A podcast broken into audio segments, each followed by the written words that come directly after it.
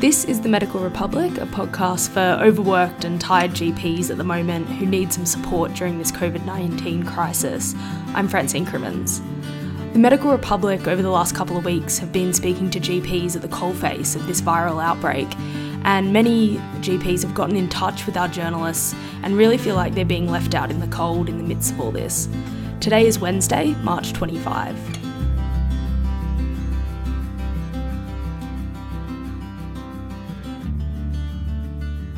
And today I'm joined on the phone by Dr. Fazana Mitra, a GP in far north Queensland. Dr. Mitra, welcome to the program. Thank you very much, Francine.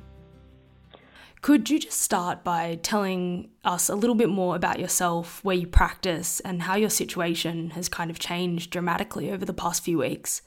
Uh, yes, we are both uh, principals, that is my husband and myself, uh, he practices mainly skin cancer and minor surgical work, and I um, I practice mainly um, pain medicine.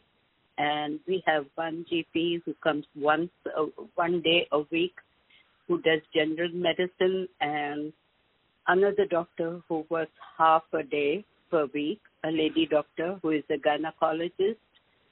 Uh, but she's also a GP but does not have vocational registration. We are both of us uh, uh, the pra- practice uh, owners, and um, we are both elderly and vulnerable. But before I come to our own um, concerns, personal concerns, I would like people to know that patients are not aware of the availability of telehealth and we are unable to provide any services through our clinic to the patients and we do not know how to uh, get this word across, uh, letting the patients know that telehealth facilities are available.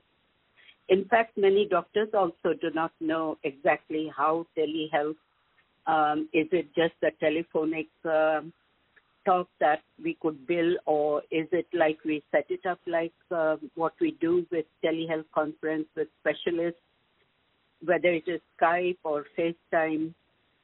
That is unknown to the patients, and also we are at a loss of what to tell the patients. You really have quite a few conflicting problems going on at the moment. I know that uh, a lot of GPs are also saying that just their regular attendances are down and no amount of telehealth will kind of reclaim that financial loss. Are you finding the same thing? Obviously, patients have been advised to stay home. So gradually, patients are becoming fewer and fewer. Since morning, we have hardly one or two. In such a situation, uh, it's very hard to even bear the cost. We, we do not want to lay off staff, but even a minimal staff of one receptionist and one nurse is very hard to maintain with all the other uh, extra uh, expenses that come with running a practice. What help can be provided by the government so that we do not lay off the staff? And secondly, how do we access that help? You spoke a little bit to me earlier about how you and your husband both fall into the vulnerable age category. Could you maybe tell me a little bit about your fears um, surrounding that? We are only two of us here in Townsville. I have a son uh, with his family living in Brisbane. The other two doctors who come in to help us one day, one and a half days a week, like one doctor one day and half a day the other lady doctor. Uh, they are also in the elderly group. One is uh, 65 plus or 60 plus, I believe, and the other is 55 or so. So if you go to see, uh, all of us are in the vulnerable age group. So if one of us falls sick, it's really hard for us to manage. We'll have to just shut down. And at the best of times, we know that it's quite hard to attract um, vocationally registered uh, GPs to any practice. And you're even in, I guess, a more populated area than a lot of other GPs out in Australia.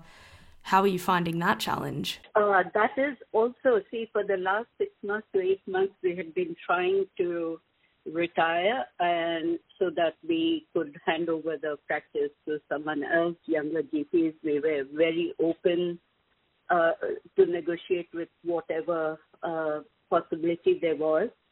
Um, but there was no one coming forward, and um, it's very hard to recruit uh, VR doctors in Townsville because it is considered not as an area of need so we have to have VR doctors. But I believe uh, that most practices are suffering from lack of doctors, except one or two um, bulk billing um, GP super clinics. Uh, they have uh, quite a few doctors right from the word go. But uh, the private practices are, it's very hard to recruit. Um, even not even now, but for a long time. But still, we are considered as a region uh, which does not require doctors. Have been a long-going concern for us because we are on the verge of retirement. We have a very good practice, established practice. There's no one to take over, and it's becoming harder day by day to run the practice. You mentioned a little bit earlier about telehealth being brought in uh, to general patients and then maybe not understanding how to use it. What has been your experience of using telehealth so far? Have you um, used it in the past? Uh, telehealth, I have used it for with the conducting of uh, mental health care plans and with specialists, diabetologists, etc., with a specialist, but not with a patient because uh, most of our patients are uh, quite local. They live not too far away from us. So there was no reason to conduct tele teleconference or tele telephonic contact with, with them. And also because in the recent uh, weeks, all those who wanted to have these minor surgeries done, they came in, skin cancer checks, etc. from my husband. Uh, we were pretty busy last few days, and um, but in the past week, I would say it has slowly come down, and the same goes with my patients. Uh, they're all chronic pain patients, and um, I have given them sufficient, uh, that is one month supply of their medicine, uh, and they will be due for their medications, and I do not know how they are going to manage if it's going to long last or if uh, again as i said if i'm sick because i um, no other doctor wants to give uh, opioids to patients. I've been in chronic pain management for the last 15 years or so, and I've taken on the burden of uh, most of my GP colleagues um, who do not wish to prescribe opiates or do not want to deal with chronic pain. So I've taken on their burden of chronic pain patients.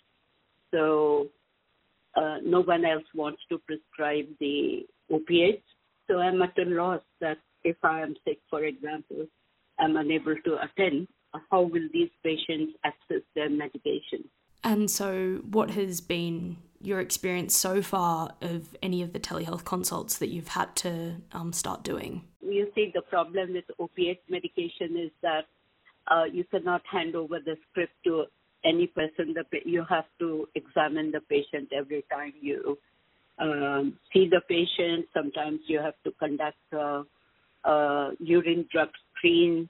Uh, sometimes you have to go through their new symptoms, and you just can't hand over without seeing patients, without seeing them physically. You can't just keep on handing them uh, scripts, and you cannot give it to anyone else unless uh, we are very, very sure that the person is not going to misuse and abuse. I guess you're already servicing uh, an underserviced population of patients, uh, and this is all compounding those existing problems. I just would like to know if other GPs who are not specialized in certain areas, how they are faring and what are they finding? Are the GPs also finding fewer and fewer patients, and how are they going to manage running their practices or at least even managing the minimal staff? How are they going to do it? I'd dearly like to know because so that even I can do the same. and uh, how are they coping and what the help what help can the government provide and how can we access it quickly because you see mortgages have to be paid salaries have to be paid electricity has to be paid everything comes up so quickly looking to the future and the concerns that you've just raised, I'm guessing that you have thought about uh, what it could look like if you do have to make that hard decision to shut down your practice. I was going to ask, it's not just as easy, we know, as closing the doors and locking them. There would be so much effort and time, I'm imagining, in having to clear out supplies and uh, take inventory and a whole heap of things uh, that would be on unpaid time. Have you thought about what you'd have to do to prepare? No, this has come at such a, at, uh, with such a short notice. We were planning like in the long term, trying uh, to sell the practice or to um, uh, make it known amongst our colleagues if we could negotiate some sort of uh, settlement, etc. So we were planning everything in the long term in the sense in the near future, six months to a year future. But all this has come so quickly and so suddenly that um, it's hard to prepare everything. We'll have to put our thought to it now. Is there anything that you and your existing practice staff are doing at the moment uh, to try and have to prepare if you do hit that point? We we have uh, informed the the staff, um, but they have been good enough to just stick stick it out, and um, they know eventually if the situation persists for far too long, uh, we might have to shut down, which is the last resort. We'll try to pull on as much as possible, but obviously we cannot do it indefinitely unless we get some uh, big resources from the government. I guess my final question is if you could ask the National Health Minister Greg Hunt for something right now, what would be um, something that could help? I suppose uh, uh, funds would be the biggest concern. If we have money, we can at least cut down the hours of the minimal staff.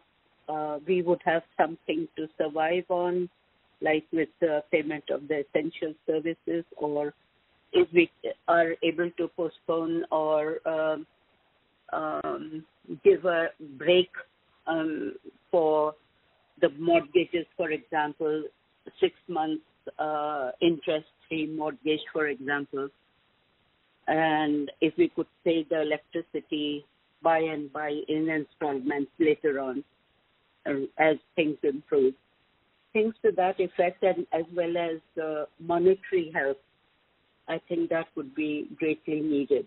It sounds in the short term like GPs really need some kind of support from the government just to be able to stay in the building, pay the mortgage, pay the rent, and keep the lights on. Yes, exactly right. I would love uh, to see some more younger doctors wanting to come and take over charge because we have built up our practices with great effort uh, with great care and done it to the best of our ability. And we wouldn't like it to just go to waste. And we have a big clientele and uh, we love our patients dearly. It will be a great loss uh, to the community as such if we have to just shut down and there's no doctor coming forward.